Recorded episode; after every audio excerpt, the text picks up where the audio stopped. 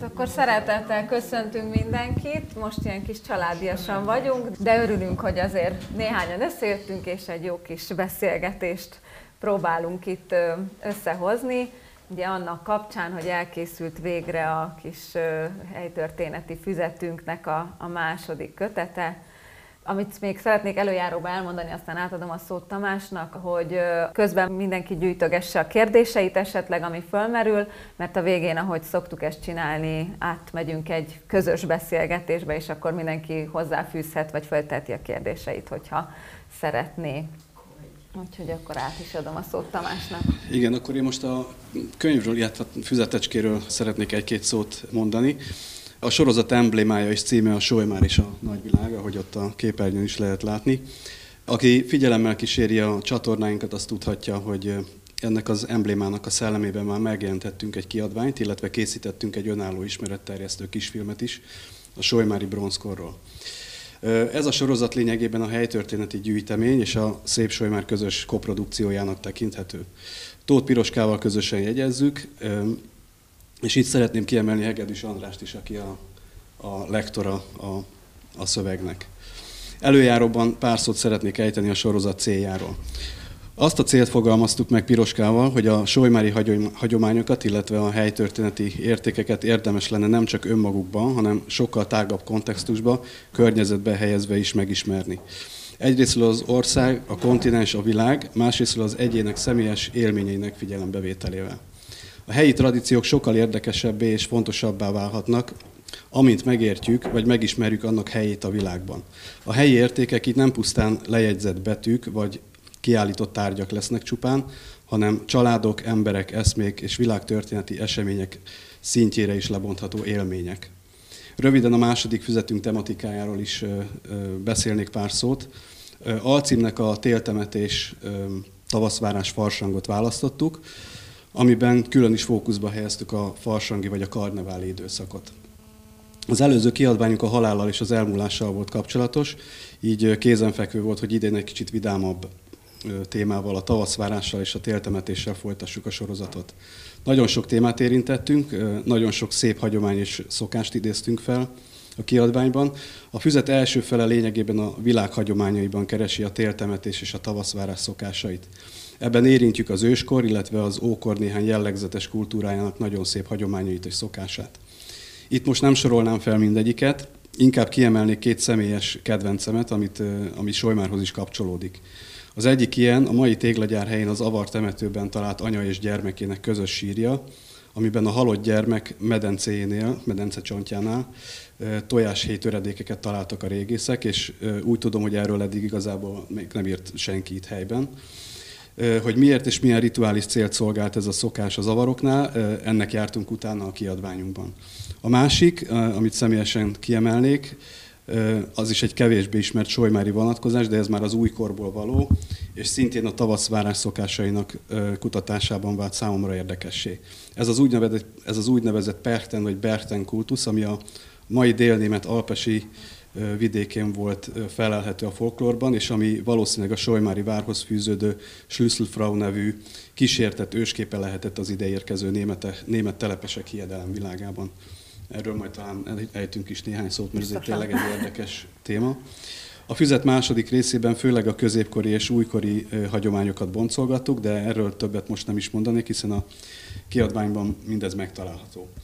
Inkább átadnám majd a szót nektek, mint szakértőknek, akik a magyar és a sváb folklór, illetve néprajz tudói vagytok. És hát egy kicsit összehasonlítjuk ezt a két erős néprajzban is, meg egyáltalán hagyományokban gazdag területet. Úgyhogy én mindjárt egy ilyen személyes kérdéssel kezdeném, hogy a télüzéssel, a tavaszvárással és a farsanggal nektek milyen személyes kedvenc témáitok vannak, vagy, vagy amik felelhetőek a néprajzban. Elkezded. Persze, persze. Uh, Zsámbékon uh, még az, a 30-as években találunk feljegyzéseket uh, arról, és az én dédnagymamám Brenner Mária, aki 1911-ben született, uh, ő volt ez az adatközlő, aki, aki erről nagyon-nagyon színesen be tudott számolni, az úgynevezett C lovaglás, vagyis farsangi lovaglás, amit Zumfreidnak hívtak, és ez ugye abban ö, ö, mutatkozott meg, hogy már Szent Sebestyén napjakor ki kellett választani a C mestereket, és az volt ennek a rítusa, hogy elmentek a férfiak és a fiúk a nagy kocsmába, ugye hát tudjuk mindannyian, hiszen itt már szakavatott fülek és benfentesek ülnek, hogy a kocsma régebben nem az italozásról szóló egység volt, hanem az egy nagy vendéglő volt. És a kultúrának, báloknak is valamilyen szinten, esküvőknek is szinteret adott, és hát ott a nagy kocsmában akkor megválasztották a két C mestert. Zsámékon egyébként voltak C-ek, Szabó C is volt például, de itt az volt az érdekes, hogy az lett C-mester, aki a legtöbb bort tudta a férfi közösségnek ígérni. 20 literről indult a licit, és aztán egészen 120 literig is el tudtak menni, és ebben az volt az érdekes, hogy az lett C-mester, aki a legtöbbet és a, és a második legtöbb liter bort ígérte a közösségnek. Na de hát zsámbéki férfiak azért hát tudtak is ünnepelni. Azt az ott felajánlott bort, azonnal be kellett szolgáltatni, és helyben el kellett fogyasztani a jelenlévő társaságnak. És hát megválasztották ezt a két szémestert, akiknek aztán Farsang hétfőjén lett nagy szerepe. Ugye ez a Farsangi Szent három nap, amely nem annyira szent volt, mint inkább a, a hatalmas bálozásról, ünneplésről és a régi tradíciók megéléséről szólt. Hát ezen a hétfőn, a Farsang hétfőjén, ugye a húshagyókedd előtt, összegyűlt ez a kompánia, és megválasztották maguk közül a tíz legjobb kiállású fiút, és a tíz legszebb lovat kellett beszolgáltatni. És a fiúk ezen a tíz legszebb lovon elvonultak egy menettel, amelynek az elején vagy egy nagyon jó trombitás lovagolt, vagy egy egész zenekar ment kocsin. Őt követte a két C-mester, és az egyiknek a kezében volt egy hatalmas zászló, ami egy négy ökörrel szántó parasztot ö, szimbolizált, és azért a négyes számnak is volt jelentése, meg annak is, hogy egy ilyen hatalmas menet felállt, és ők elmentek a bíróhoz, az esküdtekhez, ugye kvázi akik ma képviselők, és aztán a saját kedveseikhez, ahol mindenhol borral és fánkkal kínálták őket, majd amikor visszaért ez a csodálatos menet, akkor három, tehát Farsang hétfőjén, ugye akkor a, nálunk a, a Verheiratete, a, a, a már megházasodottaknak volt a bája, nem tudom, Sojmáron így volt-e, ez egy kérdés, mindenki ez nyugodtan lehet. Tehát akkor Sojmáron is hétfő, Farsang hétfője az már a házasoké volt. Na hát itt meg nekik tiszteletből volt három tiszta kör, amiben senkinek nem szabadott beletáncolnia. Ezt a tiszta kört úgy értem, hogy három mars, három polka vagy keringővel vegyesen, tehát hogy három szabad táncuk volt. És ez egy nagyon-nagyon régi tradíció, ugye a sváb vidékeken még a mai napig is megvannak ennek a gyökerei, hiszen itt maga a határlovaglás, és maga a termőföldnek a megszentelése kvázi ennek ebből ugye csapódott le és kristályosodott ki aztán már ide a 20. századra. És hát sajnos ugye a, a hagyományvesztés milyen, a 30-as éveknek a végére ez teljesen el is veszett. Nekem ez a kedvencem.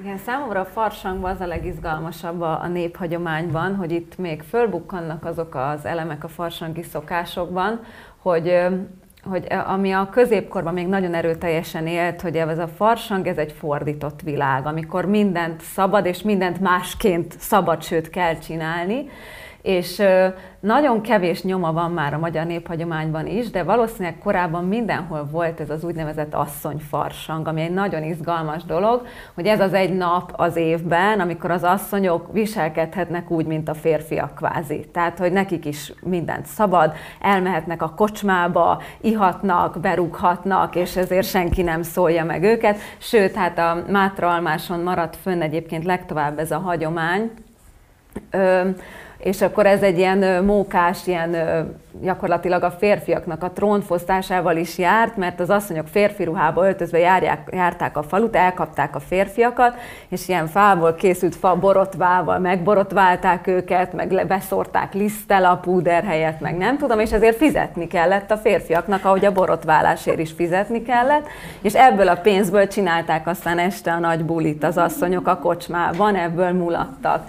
És, és ez egy ilyen nagyon izgalmas hagyomány szerintem, és az is nagyon érdekes, ebbe a füzetbe is leírtuk, hogy hogy lett vége, hogy, hogy nagyon izgalmas, hogy ez a hagyomány addig működhetett, amíg, amíg egyszer csak a néprajzosok oda nem mentek, és filmre nem vették ezt, azt hiszem 1967-ben filmre vették, és miután bemutatták a filmet, és meglátták a férfiak a filmet, addig is tudták, hogy mi történik, addig is ugyanaz zajlott a faluba, de amikor ezt filmen látták, akkor óriási botrány lett belőle, és nem tudni pontosan, hogy mi történt, sok asszonyt nagyon megvertek, meg van egy ilyen pletyka is, hogy valaki még öngyilkos is lett, mert annyira a lelkére vette ezt az egész dolgot, és akkor ettől kezdve többet nem, tehát ilyen hagyományos formában nem tartották meg ezt az asszonyfarsangot. Egyébként azóta felújították, és most már, mint ilyen revival, ilyen újraéledő hagyomány, újra él Mátralmáson ez az asszonyfarsang,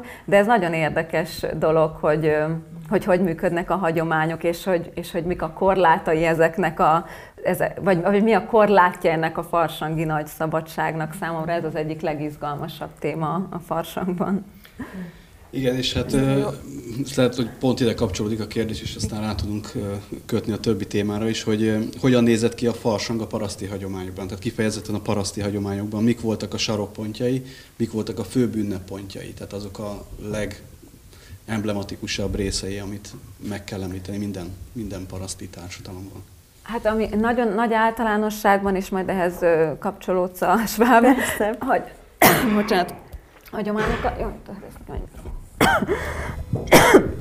elnézést. Szóval nagy általánosságban ugye elkezdődik vízkeresztkor a farsang, és a farsangnak az első időszaka a paraszti hagyományban inkább az esküvőkről szólt, hiszen ez volt a párválasztásnak és az esküvőknek az időszaka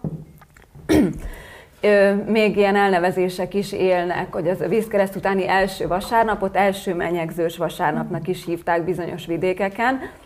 Ez persze nem azt jelentette, hogy ekkor menyegzőt tartottak, mert vasárnapi napon soha nem tartottak menyegzőt a, vagy esküvőt a paraszti hagyományba, de ez volt az első olyan vasárnap, amikor a pap hirdette a házasulandókat, tehát ez volt az első menyegzős vasárnap. És a farsangnak ez az első időszaka tényleg inkább erről szólt, hogy, hogy, hogy esküvők voltak, nyilván igyekeztek, az egész farsangra jellemző volt, hogy igyekeztek nagyon jókat, sokat enni, inni, mert hogy ez is egy hiedelem volt, hogy ebben az időszakban kell elérni azt, hogy aztán jó legyen majd a termés, a tavasz tényleg elérkezzen és megjöjjön. és, és a farsangi, tehát a legfőbb szokások és hagyományok azok erre, amit már te is mondtál, erre a farsangi három szent napra, a farsang farkára, összpontosulnak. Ugye farsang vasárnap, farsang hétfő és húshagyóked, tehát a, a, a legtöbb bál, karnevál jellegű felvonulás, adománykérő, ö, ilyen házról házra járás, ezek mind erre a három napra összpontosulnak. Tehát nagy vonalakban ez a farsangi időszak így nézett ki a paraszti hagyományban. Milyen különleges farsanghoz kapcsolódó szokások, hagyományok éltek a különböző falvakban?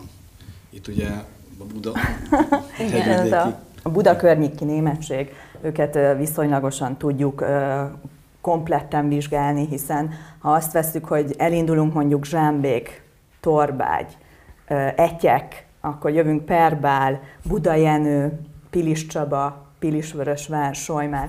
Tehát mi kvázi egy kicsit hagyományainkban, viseletünkben és a dialektusunkban is hasonló a, hasonlóak vagyunk, nem ugyanolyanok, ezt soha nem szabad ugye kijelentenünk, de ö, egyrészt, hogy, hogy ö, magában ö, a telepítések is viszonylag ö, egy bizonyos spektrumon keresztül zajlottak le. Ugye a 18. század elejéről beszélünk, Vörösvár itt ugye a legkorábbi maga 1600 80-as, 90-es évével, és aztán ugye ezek az emberek odafigyeltek egymásra. Tehát azt elmondhatjuk, hogy ugyanúgy, hogy sváb települések közti házasság, és, és akár a, a gyorsan akartam mondani,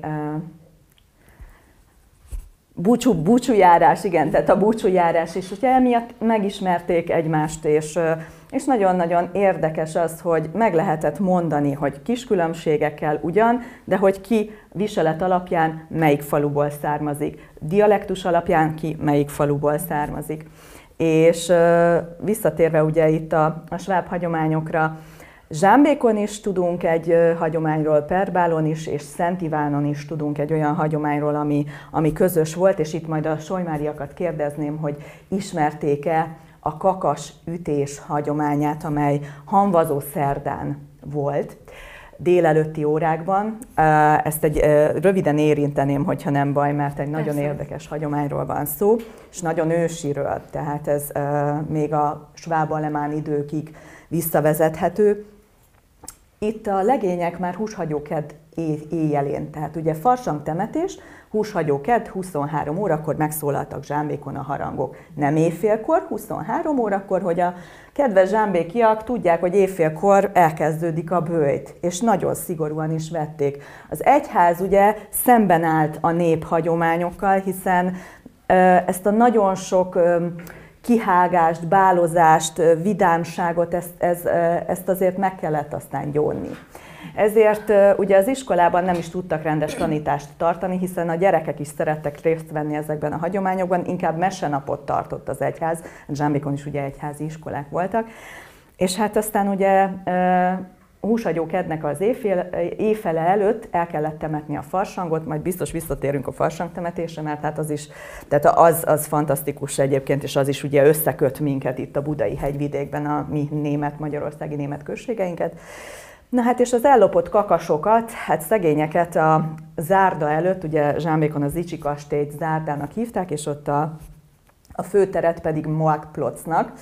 És hát ott leásták a kakasokat, úgy, hogy a nyakuk legyen csak ki a földből, és hát egy összegyűlt erre egy, egy ilyen nagy közös, tehát egy nagy közösség, aki, aki értette még ennek a tradícióját, volt az egyik fele, és aki a, a, a látvány miatt gyűlt össze, ott volt a másik fele, hiszen ugye az volt a, a hagyomány, hogy ilyenkor legények sorba álltak, a kezükbe adtak egy kaszát, vagy akinek volt kardja katonaságból, az a kardját kapta meg, bekötötték a legény szemét, megforgatták 8x10-szer a saját tengelye körül, és hát elengedték a nagyvilágba. Ugye hát a közönségnek érdemes volt távolabbról szemlélni ezt, hiszen egy megszédült ember kasszával vagy karddal a kezébe az nagyon veszélyes dolog volt, de hát bekiabálásokkal lehetett segíteni, hogy találjon el a kakas felé, és hát ennek az embernek ugye vágá, vágó mozdulatokat kellett tenni,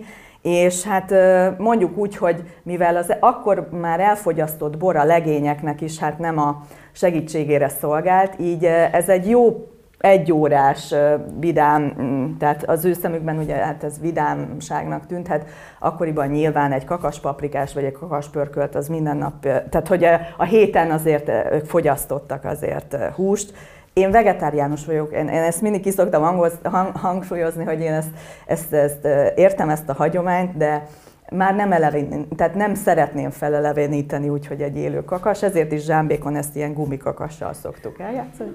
Erre volt példa. Igen, és a kakas sípolt mindig, amikor rácsaptak, úgyhogy ez jó volt, mert legalább tudta a legény, hogy eltalálta. És bottal csaptunk természetesen, igen.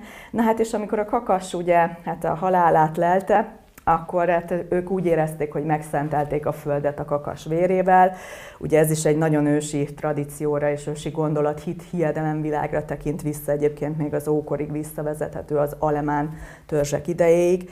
És ezután hát fogták, és a egy vagy több kakast, akkor bevitték az egyik vendéglőbe, ott pedig a köhin feltállalta, a nagy kakaspaprikást készített azoknak a legényeknek, akik a kakaslopásba és ebbe a játékba benne voltak. És hát úgy is mondták, hogy das ist ein blutiges Opfer an das Frühling, tehát hogy ez, ez, egy, ez egy ilyen véres, Opfer, mindjárt eszembe jut, áldozat, áldozat, áldozat, egy véres áldozat a tavasznak. Úgyhogy, és ez jelen volt, és képzeljétek el, hogy Perbálon még a 70-es, 80-as években is voltak, akik ezt tudták és eljátszották, és svábul, tehát sváb emberek álltak össze. Nyilván ez, ez ott lehetett ott maradhatott meg tradícióként, ahol ugye a kitelepítés, az előzetés, a Magyarországi Németség 46-os előzetése nem olyan nagy százalékban érintette a lakosságot. Ez nagyon érdekes, hogy mondod, mert én ismertem ezt a kakasütés szokást, de, de én nem ö, farsangi hagyományként ismertem, hanem a magyar hagyományban több helyen megvan ez a játék. Van, ahol tényleg bottal, és van, ahol nem is élő kakast, hanem egy kakast, amit már egyébként főznek, annak csak a fejét ásták be, és azzal játszották. De volt, ahol tényleg a, a, az volt a cél, hogy levágják a kakas fejét.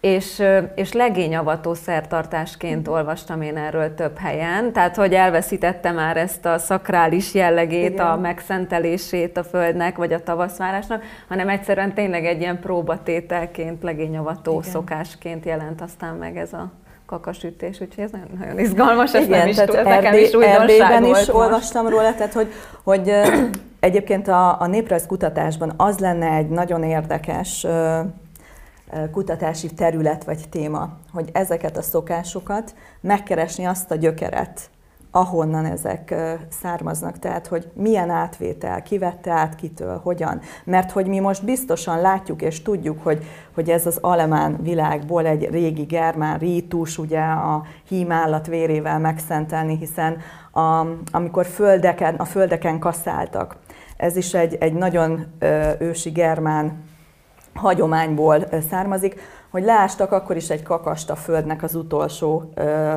csücskébe, és amikor végig kaszálták ugye a földet, az utolsó snit, az utolsó vágás az ugye maga a kakas volt, és ez a hím állatvére megszentelte, termékenyé tette kvázi, és hát egy áldozata volt magának ennek, a, ennek a, az aratásnak, és mi emberek adjuk ezt a földnek, tehát tisztelve a természetet.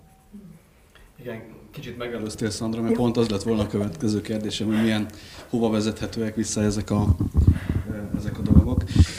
De egy picit ennél a témánál maradva, mert ez a lényege az egésznek, hogy ugye a német nyelvterületen, főleg a hát Svájcot is beleértve, meg ugye egyáltalán Ausztria, tehát az alpesi uh-huh. vidéket is beleértve.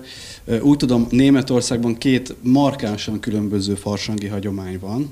Az egyik ugye a kölni vagy a rajnai ritus, igen, a másik igen, igen. pedig a fasznak, tehát ez a igen. hagyományos, amit mi is úgy ismerünk, hogy, hogy farsangi karnevál, de nem az a karnevál, amit mi karneválnak hívunk, tehát egy igen. pici hogy is mondjam, ilyen összekeveredése van egy kicsit a fogalmaknak, hogy ezt egy picit tegyük tisztába, ha, ha lehet így együtt, hogy, hogy mi a karnevál, és mi a fasznak, tehát az a farsang, Igen. amit mi annak hívunk, illetve hogy mi a, mi a markáns különbség a kettő ritus között Németországban. Hát Németországban ugye a karnevál jelentésében és, és maga a megvalósulásában is különbözik a Fastnachtól vagy a Faschingtól. Ugye a Fastnacht és a Faznet az inkább ez a sváb alemán kifejezés. A Fasching a Dunai Bajor, a Bajor kifejezésünk, és hogy milyen érdekes, hogy Zsámbéknak is az első telepítési rétege, ugye erről a dél-sváb, Ober, tehát hogy a Bodensee északi részéről történt a telepítésünk, Biberach környékéről, és ott ugye a Faznet, Fastnachtot használták. Viszont, mint itt Sojmáron is, hogy hívjuk a farsangot? Pontosan, igen. Tehát a Donaubair is, a Dunamenti Bajor kifejezés volt az, ami átütően megmaradt a nyelvekben. Ezt nyelvészként ugye most messzire vinne, hogyha levezetnénk, de, de nagyon érdekes, hogy hogy bármennyire is az első telepítési hullám ugye Zsámbékról onnan jött, mégis ugye semmilyen szinten a kárnevál, az, azt, azt mondta valaki egy svábnak, hogy kárnevál, fogalma nem volt, hogy mi, mi a helyzet. Viszont a, a fashing, ugye a fast shank szó kapcsolatból, amely a bőjt előtti utolsó italkimérést jelenti, abból levezethető, és 1200, fel is írtam, 85-ben Passauban volt, 83-ban, bocsánat, Passauban volt ennek az első oklevélben és írásos említése ennek a fast shanknak, tehát hogy visszavezetve ez egy nagyon ősi rítus, És, és a két különbség, ezt azért, azért is szeretem elmondani, mert én éltem egyébként a Bódenzé északi részén, és egy csodálatos farsangot élhettem ott át, ami engem akkor 16 évesen borzalmasan meglepett. Mert hogy ott hautnál, tehát te, tapasztalni, megfogni tudod ott a farsang melletted úgy, hogy nem alakos, tehát nem beöltöznek az emberek, hanem alakoskodás igen van, de hogy azok régi maszkok, amelyek inkább ezeket az ördög és a rém figurákat, a persteneket ugye hivatott bemutatni, és hogy a, hétköznap is ugyanúgy előadják ezt, és hétköznap is ugyanúgy van menet, akár a Smuciger-Donstikon, amely ugye nálunk torkos csütörtök, és az igazi időpontú torkos csütörtök, tehát nem a bőjtben való, amit itt éttermek próbáltak megvalósítani az utóbbi évtizedben, hanem ez még az a farsangi szent három napot megelőző csütörtök, amikor is Baden-Württemberg déli részén hatalmas felvonulások vannak, Konstanztól kezdve azon a, a területen, tehát még azért ez át tud logni Svájc egyes részeire is, a Fekete Erdőben óriási felvonulások vannak, amelyben kecske alakoknak, ördög alakoknak, rémfigurák, mindenféle úgynevezett Google muzikkal, tehát ez a Google muzik, ez egy olyan zenés felvonulás, ahol tülkök helyettesítik a hangszereket, de mégis dallamot tudnak játszani vele. Dobokkal, sípokkal és ezekkel a googelekkel vonulnak végig ezek a rémalakok a települések utcáin, és ez nem egy településen van így, de mégis óriási a résztvevők száma, és nem csak az emberek, akik ezt megnézik, hanem a felvonulóké is. Vannak különböző farsangi egyesületek, akik minden évben csak erre készülnek. Tehát vannak olyan csoportosulások, akik ezt, mint mondjuk mi Zsámbékon a Lochbergben péntekenként táncolni járunk, ők gyakorolnak a Google Musicra, gyakorolják a felvonuláson, hogy milyen trükköket, milyen vicces csínyeket tudnak véghez vinni, és egy személyes élményem, és akkor ezt be is fejezem, ezt a kettőt, hogy én akkor kézilabda edzésen voltam ezen a csütörtökön, és hatkor kezdődött ez a menet. Hát én pont belecsöppentem, fél nyolckor volt vége az edzésemnek, és hát mentem haza, és pont a főúton kellett átmennem. És hát még az embernek nem, nem volt a hajam száraz, meg hát az ember rohan haza, hogy itt az este, esti sötétség előtt azért úgy még a házi feladatát megírja, ugyanis akkor még ilyen gimnazista voltam. És hát képzeljétek el, hogy meglátom ezeket a rémalakokat, ilyen kecskék, meg nagyon tetszett. Tehát tetszett, ahogy így láttam őket elvonulni, és zenéltek, és vidámság volt, meg minden. De nagyon kell velük vigyázni, mert az ember a környékükre kerül, és fiatal lány. Elkapnak, összekennek szénnel, vannak ilyen kis fetszenek ezek a ledarált papírok, és a hajamba úgy belekenték, hogy még, tehát meg kellett mosnom a hajam, mert nem jött ki belőle, tele volt. Képzeljétek el, mint hogyha konfettivel lett volna belemasszírozva a hajam, de ennél sokkal rosszabb volt ez a ragadós papír. És, és hát aztán ugye még másnap sem nézett ki a hajam normálisan, így hónapokkal utána is találtam még papírdarabokat a ruhámban. Szóval nagyon sok ilyen rosszaságot csinálnak, és a vége egy nagy bállal, bálba torkolik bele, hogy beérkeznek egy csarnokba, és akkor ott a Google Music játszik, és az emberek ott vannak vidámak. És ami még egy fura volt itt a, a magában ebben a, ebben a farsangban, hogy azt láttam, hogy felkészülnek a falvak ezeknek a, a persteneknek és az ennek a farsangi ö, alakoskodóknak a fogadására azzal, képzeljétek el, tehát ez ilyen döbbenet volt számomra, hogy mindenféle rongyokat kiakasztanak az utca fölé a házak közé. És hát az iskolám, ahova jártam, egy gyönyörű kolostor volt, ugye barokk kis kastélynak nézett ki, és a barokk kastély össze van rongyokkal akaszgatva, és, és nem értettem, hogy ez mi, és akkor mondják, hogy a régi rongyokat a farsangba ki kell dobni, mert az újnak kell helye legyen, és hát ugye itt is, ugye nálunk a Fosingnorn, a, akik járták Farsang szombatjától kezdve a, a településeket, és ők is ugyanilyen rosszaságokat csináltak, tehát tojást loptak, elvitték a kaput, ezért a ők nagyapám jól megverte az egyik ilyen csoportot. Szóval nekik is, ugye ők is rongyokba voltak öltözve. Tehát, hogy ha összenézzük ezt a kettőt, ugye ez a fetszen, ezek a rongyos megjelenések, ugye ott is megvannak, és ez ugye a Zsámbékiak alaptelepítési területe, és aztán Zsámbékon ez hogy élt tovább. Tehát az a 800 kilométer mégsem olyan nagy távolság, hogy, hogy valami teljesen kihajjon, hanem beépítették. Igen, ennyit gondoltam. Igen, hát ez, ez nagyon izgalmas, amit mondasz, mert erről is írtunk egy kicsit, hogy ez a farsangi, ez az egész karneváli dolog, ezt a Bakhtin mondta, ez az orosz nagy gondolkodó, hogy a, fars, hogy a karnevált azt soha nem nézik meg, előadják, hanem azt mindenki éli. Tehát az is, aki csinálja, meg az is, aki csak ott nézőként jelen van. Egyébként ugyanezt lehet megélni, ha valaki a, Soly, a Solymári, Mohácsi busójárásra lemegy, és ott is ugyanígy Igen. megvannak ezek a busócsoportok, akik készülnek erre az egész ünnepre, és ott is ugyanezt az élményt lehet átélni, hogy te csak ott állsz a mondjuk az utca egyik oldalán, és mégis bevonódsz, hogy ott jönnek, Igen. és mert, mert ott vannak, bevonnak, berántanak Igen. magukkal. Tehát, tehát, hogy mindenki részesévé válik ennek, nem csak az, aki beöltözik, és tényleg egészen átváltozik, hanem az is, aki csak csak résztvevőként ott szerep, vagy ott megjelenik egy ilyen ünnepségen. Úgyhogy ez az egész karneváli világ, ez, ez, ez nagyon izgalmas.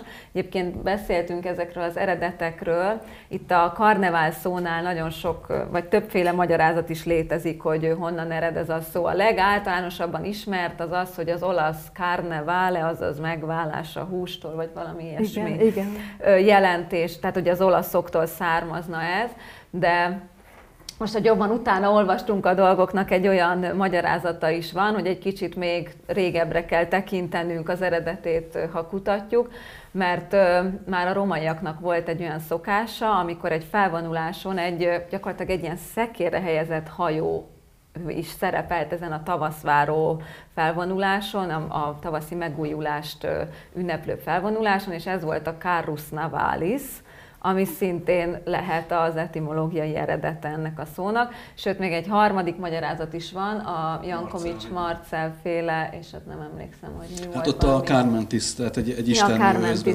istennő, ott is ugye az öröm, az éneklésnek a tehát ugye az, az ének szóból is, tehát hogy többféle eredeztetés is van. Hozzá, az viszont biztos, hogy nagyon-nagyon régről jönnek ezek a hagyományok, tehát hogy, hogy szinte akármeddig megyünk vissza, ez az egész farsangi dolog, tehát hogy a, a, az évszakok váltása, hogy át kell lépnünk egyik állapotból a másikba, és ezt valami nagyon, nagyon drasztikus módon kell megtenni, ez, ez tényleg az őskortól kezdve szinte erre találunk nyomokat, és ez megjelenik a a, a hagyományokban. Igen, de egy kicsit most ellent, kell, mond, ellent kell álljak ennek a gondolkodásnak, ugyanis az, amit állítólag egy, egy neves néprajzkutató Mózer, azt hiszem így hívták, ő mondta, hogy hogy ő több évtizeden keresztül kutatta a német területeken ezeket a bizonyos ősi hagyományokat, és, és bárhogy kereste, de nem talált benne pogány-germán elemeket, hanem nagyon furcsa, de keresztény egy ilyen nagyon, tehát részben talált germán eredetű hagyományokat benne, vagy ilyen ősibb törzsi szertartásoknak a nyomait, de az, amit mi ma farsangnak hívunk, ugye az egy romantikus termék, tehát ez uh-huh. a 19. század terméke. Igaz, hogy felelevenítették ezt a bizonyos szokást, de a, a tudós szerint ez tulajdonképpen a kereszténységnek a terméke. Tehát az, amit mi farsangnak hívunk, ez a mhm. kereszténységnek a terméke, nem pedig a ősi, törzsi pogány kultúrának a, a nyoma, bár vannak rá utaló jelek. Most ugye ez egy ellentmondás, feloldható-e ez az ellentmondás valamilyen módon? Szerintem abszolút feloldható, és Egyébként ismerősek ezek a kutatások, Bednárik Jani egyébként budakeszi néprajzkutató, és ő is kutatja azokat a budai hegyvidékben élő német tradíciókat, amiket mi ősi, nagyon ősinek gondolunk, de valahol mégis a keresztény elemeket tudjuk benne megtalálni. Én, én mint kutató, ha engem kérdeznek, én sosem szeretem valamiről kijelenteni, hogy valami nem létezett, valami csak így van, vagy valami csak úgy.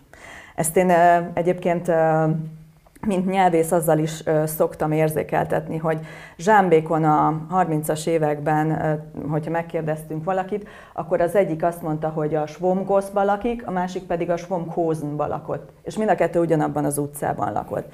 Tehát, hogy érezni kell azt, hogy a farsangot felfoghatjuk úgy, mint hogyha mondjuk annak esetleg nem vezethető vissza az ókorig, vagy a, a pogány alemán, germán korig, tehát még a németeknek a kereszténység felvétele előttig, ha ez nem vezethető vissza, teljesen rendben van. De ezek a szokások, akár egy kakasütés, akár egy célovaglás, ezek viszont igazolhatóan nem köthetőek a kereszténységhez.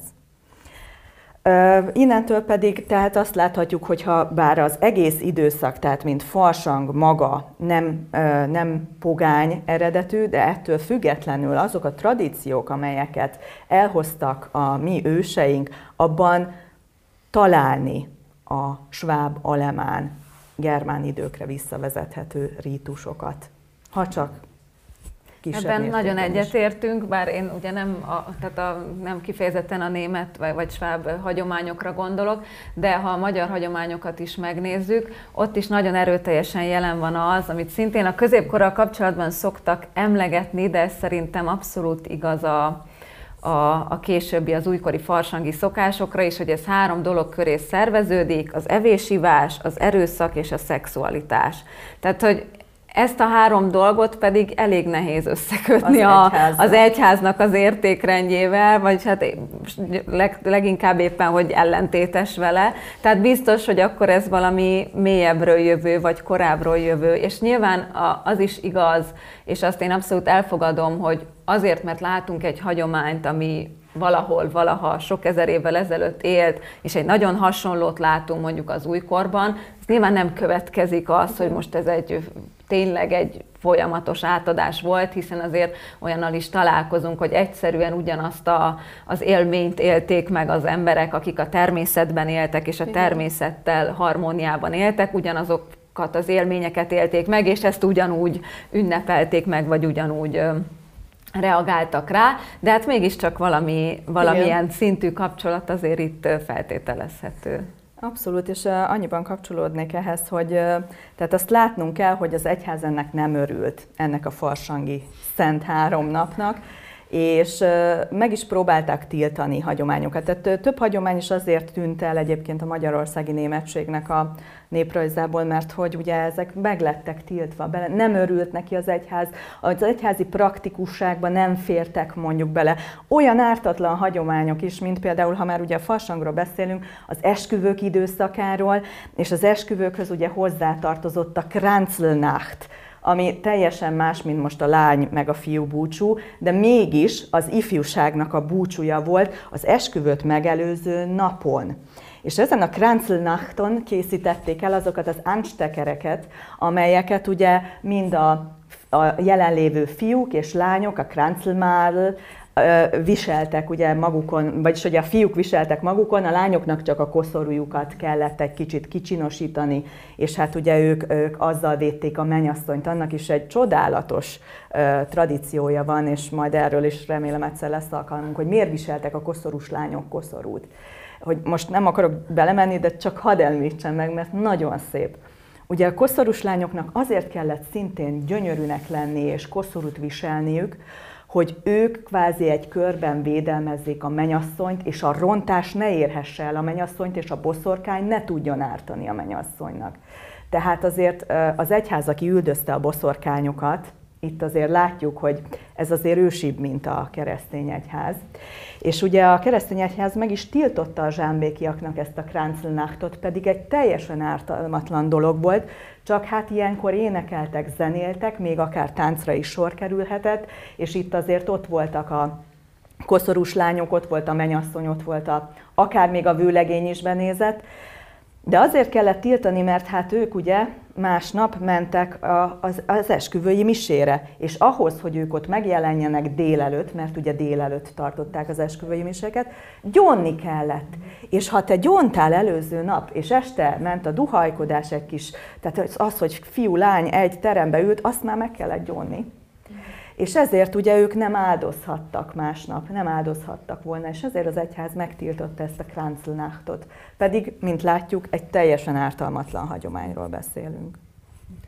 Igen, az egyházi tiltás nagyon gyakran megjelenik a farsangi hagyományokkal kapcsolatban, de nagyon izgalmas, hogy már a középkorban voltak olyan haladó gondolkodásúak az egyházban, akik, akik rájöttek, hogy ez tulajdonképpen nagyon fontos, mert szükség van az ilyen szelepekre, és ez egy nagyon jó, tehát hogy az egyház is fel tudja ezt használni kvázi ellenpontként, tehát egy nagyon jó ellenpontot mutat, tehát hogy, hogy számukra is fölhasználható, meg lehet mutatni, hogy na ez az, ami a pokol, és pokorra vezet, és ez az, amit nem szabad, és ehhez képest aztán ugye a bőjtben lecsendesedünk, és minden ilyesmit elengedünk, és meggyónunk, és megbánunk. Tehát, hogy már akkor felismerték, hogy, hogy igen, ez nagyon nem egyeztethető össze a, az egyháznak a a gondolkodás mondjával viszont felhasználható számukra is, illetve hát ez a szelep, ez nagyon szükséges, hogy az ember, tehát hogy senki nem tud örök életére csak jó lenni, Igen. és hogyha ezt ilyen keretek között tartják, ezt a, ezt a fordított világot, amit ilyenkor megélnek, akkor végül is ez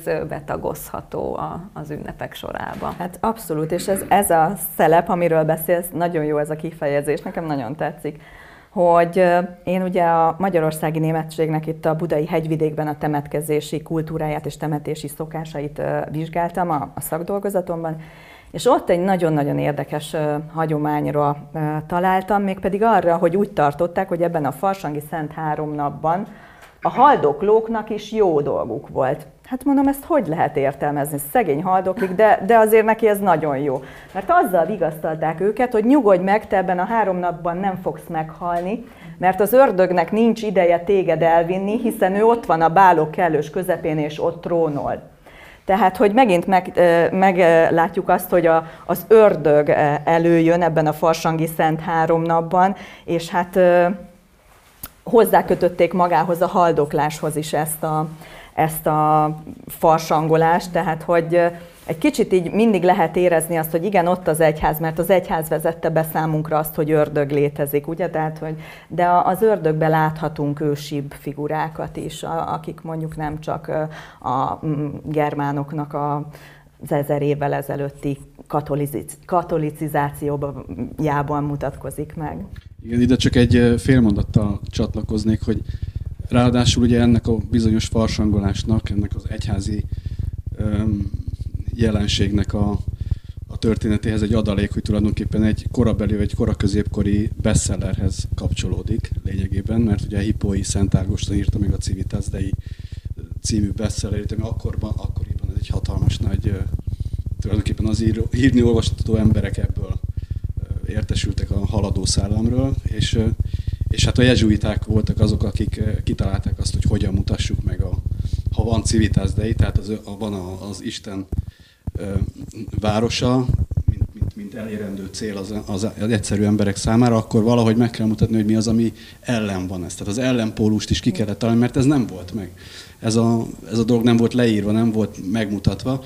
És akkor a jezsuiták ugye kitalálták a Hippói Ágostonnak a, műve alapján, hogy akkor mutassuk be egy ilyen felvonulással, és tulajdonképpen a maga az a karneválozás, a szokása, ez egy egyszerű, hogy is mondjam, egy ilyen promóciós, mai szóval ugye egy ilyen, egy ilyen nevelő célzatú ilyen bemutatóból ered. Ugye ez is egy bizonyos felvetés, de hát szerintem eléggé megállja a helyét. Hát lényegében ugye itt kifogytam a kérdésekből, úgyhogy én bátorítom a nézőközönséget, hogy nyugodtan kérdezzenek, kérdezzenek, kérdezzetek még, mert minden kérdésemre válaszoltatok, úgyhogy...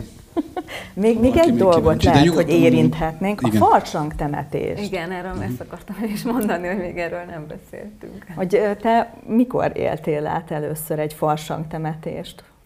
Hát az a helyzet, hogy én itt Sajmáron éltem át először farsang temetést, én korábban ezzel nem, tehát hogy személyesen nem találkoztam ezzel a farsangi szokással, ö, és, és itt volt először, hogy én ezt láttam. Ö, élőben, ugye akkor már elég sokat olvastam, meg tanultam róla, mert hogy nagyon sok, sok helyen él ez, van, ahol a nagy bőgőt temetik el ilyenkor, van olyan vidék, a bőgőt temetés van, mert hogy ugye a muzsikát, a táncot is el kell temetni, és akkor jelképesen a nagy bőgőt temetik el, de sok helyen tényleg vagy bábut, vagy, vagy egy embert, akit nyilván nem temetnek el, de, de, ő, de ő, ő képviseli a farsangot, akinek most ez a temetési szertartása van.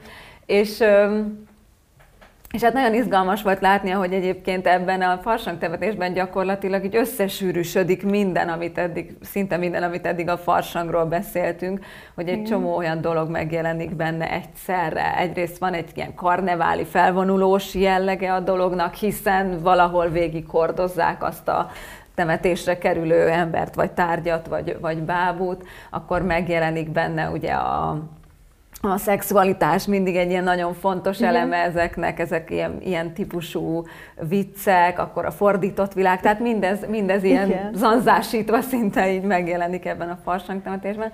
Úgyhogy ez nekem nagyon izgalmas volt, amikor itt Sajmáron láttam, bár tudjuk, hogy ugye az egy felújított, tehát egy, egy ilyen újra alkotott hagyomány, mert sajnos az eredeti formája csak az emlékezetben maradt meg, hogy valaha ilyet csináltak, de, de semmiféle leírás vagy, vagy szöveg erről nem maradt fent.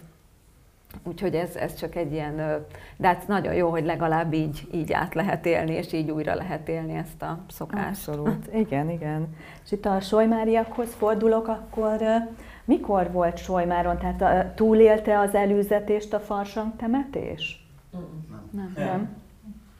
Akkor egy, egy, pillanat, a mikrofont odaadjuk.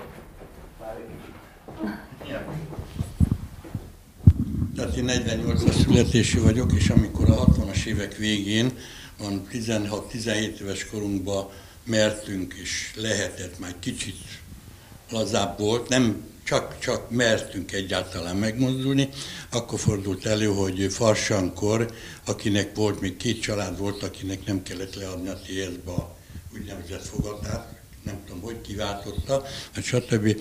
Ezt úgy hívták a őket akkor, hogy Cserveny, tehát a Magdék szülei, megtartották, nekik voltak még két lovaik, és akkor mi farsankor, fiatalok, 17, 10, nem voltam még 18, tehát lényeg, hogy földíszítettük akkor valamilyen oknál fogva, mert nem, én nem láttam előtte gyerekkoromban ilyet.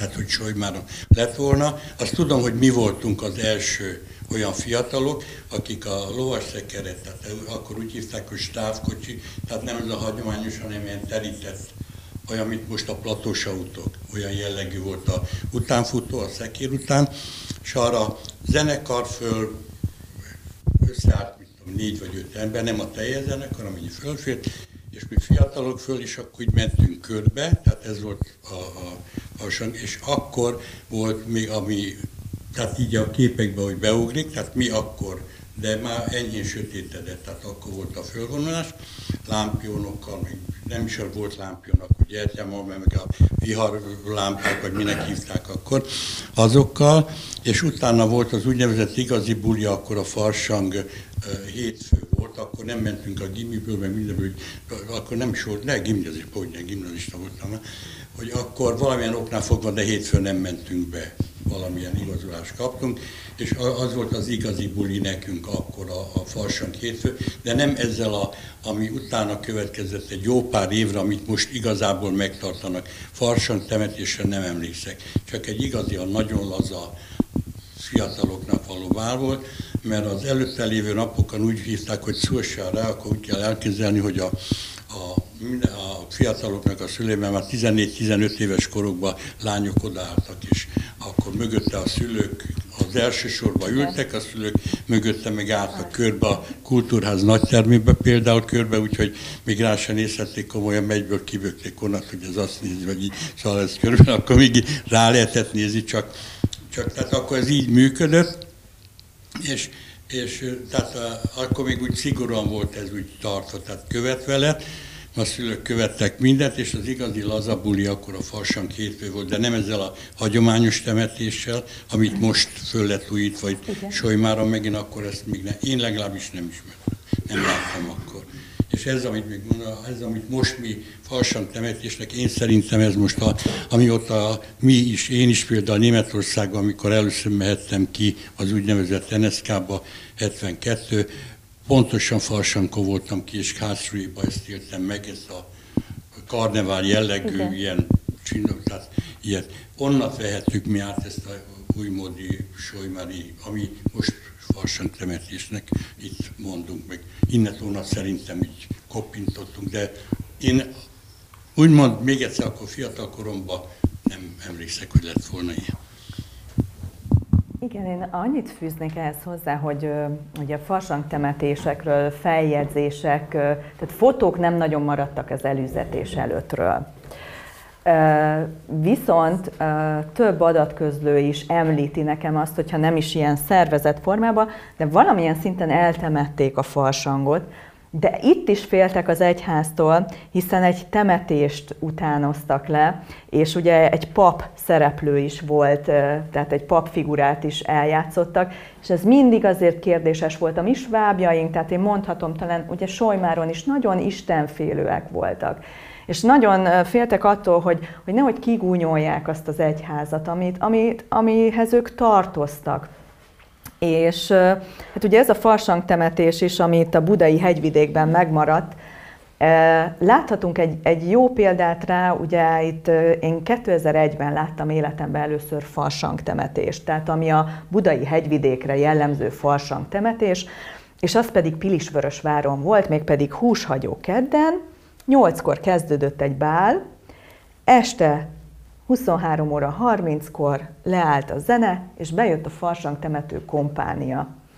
Ö, ott volt a Foshingtoni, ott feküdt benne a kuporsóba, jöttek a férfiak siratóasszonyoknak beöltözve, gyönyörű sváb népviseletekbe, volt pap, és svábul előadtak el, tehát a dialektusban, úgy mondanám, bocsánat, a dialektusban, a mi dialektusunkban előadtak egy, egy fantasztikus farsang temetést, ami engem akkor, aki még ö, otthon gyűjtöttem a dédnagymamámnak a, a hagyomány, tehát a hagyományokról való tudásából, engem ez, ez annyira megérintett, hogy itt vannak fiatal emberek, és tényleg azért munkanap estéjét, éjszakáját rászállják arra, hogy előadják ezt, és, és dialektusban, tehát hogy azért Zsámbékon már nem volt ott az utcán a dialektus, hogy ezt úgy mondjam, hogy tehát önök, tehát Solymár is itt azért találkozni asszonyokkal, vagy lehetett találkozni, akár az utcán is megállnak, és dialektusban beszélnek. Fantasztikus dolog, hogy van asszony arra, aki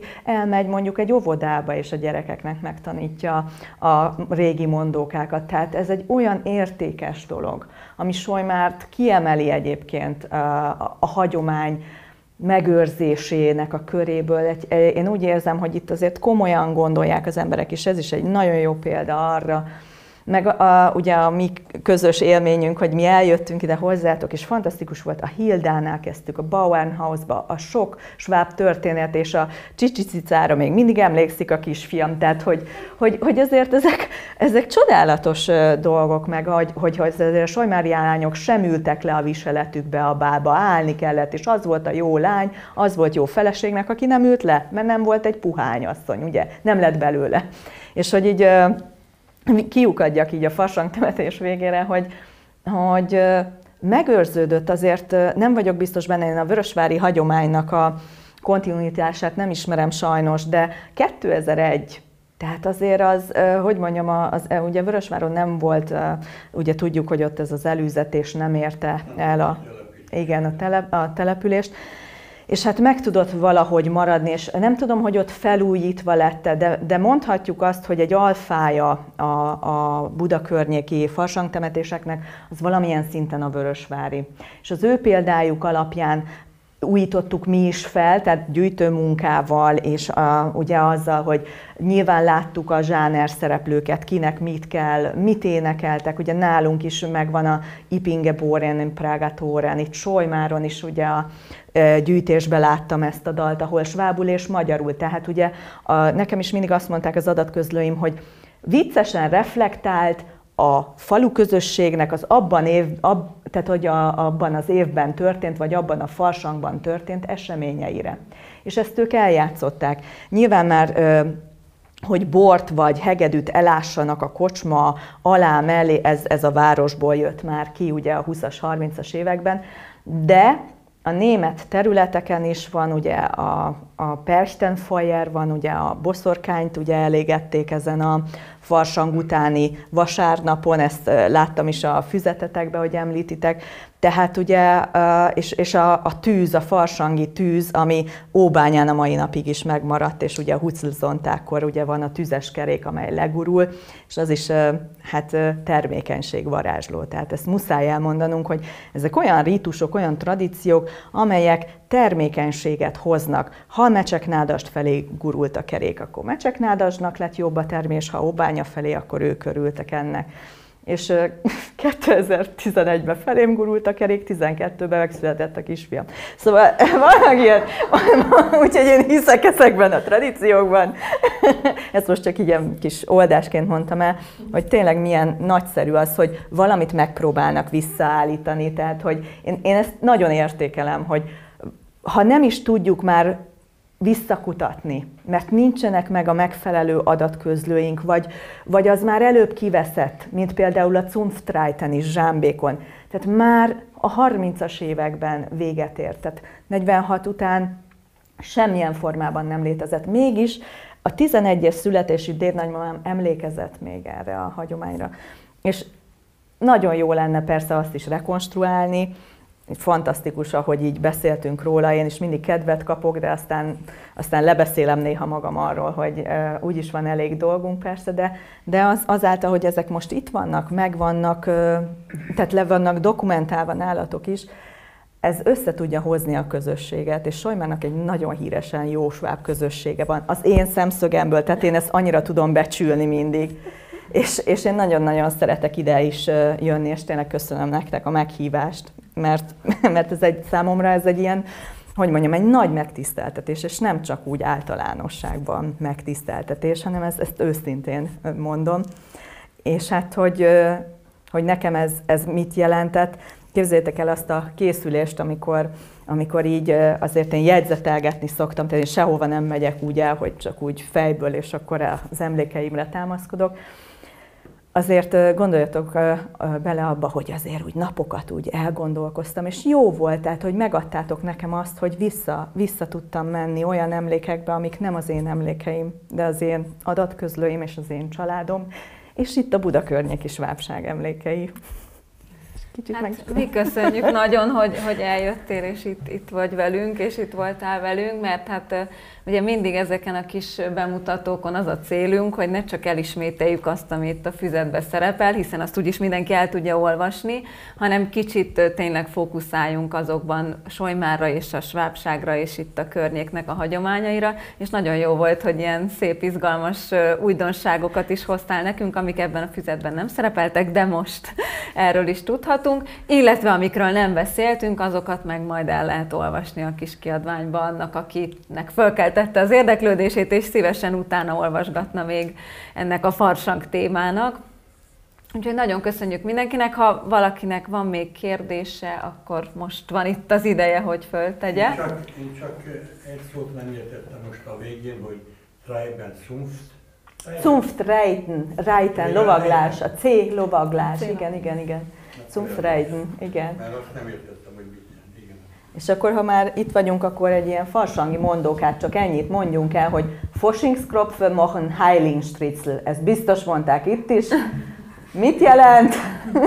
hogy farsangi fánkból lesz a minden szentek napi kalács, mert hogy a farsangban fogan gyerekek mikorra születtek meg? Minden szentekre. Minden szentek kölni vidéken november 11-én kezdődik a fosing. Miért mond F? F? Hát erre, erre most én így nem fogok tudni. Én annyit gondoltam ez... rajta, de nem találtam én sem, állat sem volt. Tehát, Tehát november 11-én kezdődik a fasangi időszak könyvben. És akkor azt meg is ünneplik azt a napot. Mhm. Kimennek az utcára, nagy vigalom, dinomdánom, ezzel kezdődik. De és ott ráadásul karnevál van, tehát ugye ez igen, a... Igen, igen, igen. Tehát ez, tudom, erre én nem tudok most igen, igen, választ adni, de hát a kölni...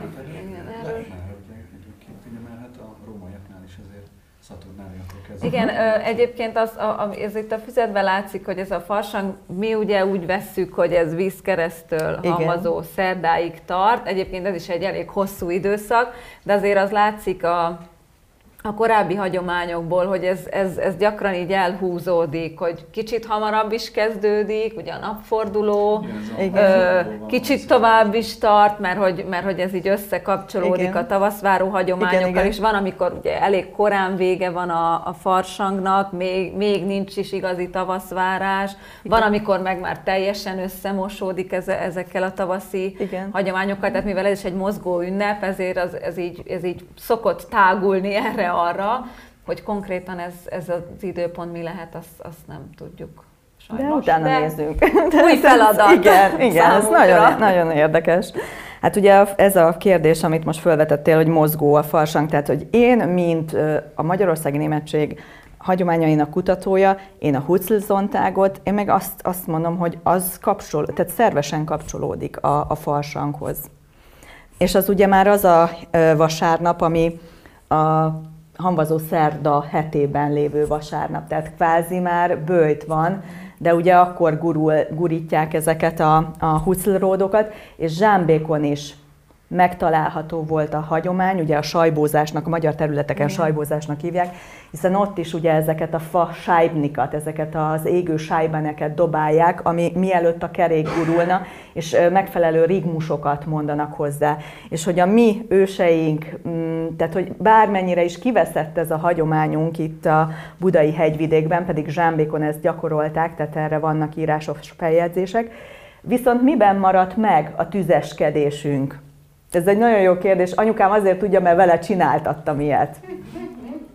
A fánkunkba a Brandkrapfen, Brandkropfe, a Brandwein vagy pálinkából égetett szeszt tettek bele a fánkba nálunk.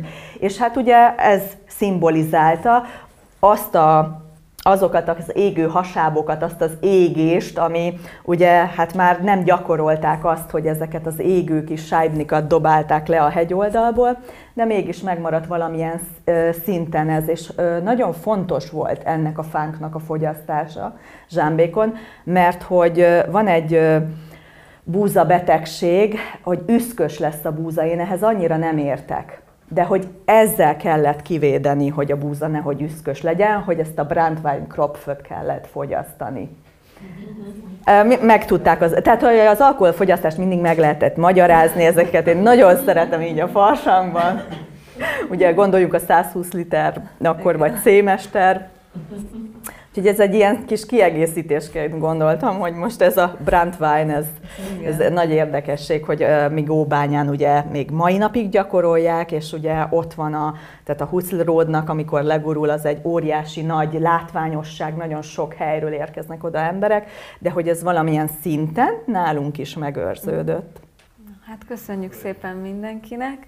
Aki szeretné esetleg megvásárolni a füzetet, arra most van lehetőség itt, itt nálam, illetve a későbbiekben is bármikor itt a helytörténeti gyűjteményben. És köszönjük mindenkinek, hogy eljött és meghallgatott minket. Köszönjük szépen!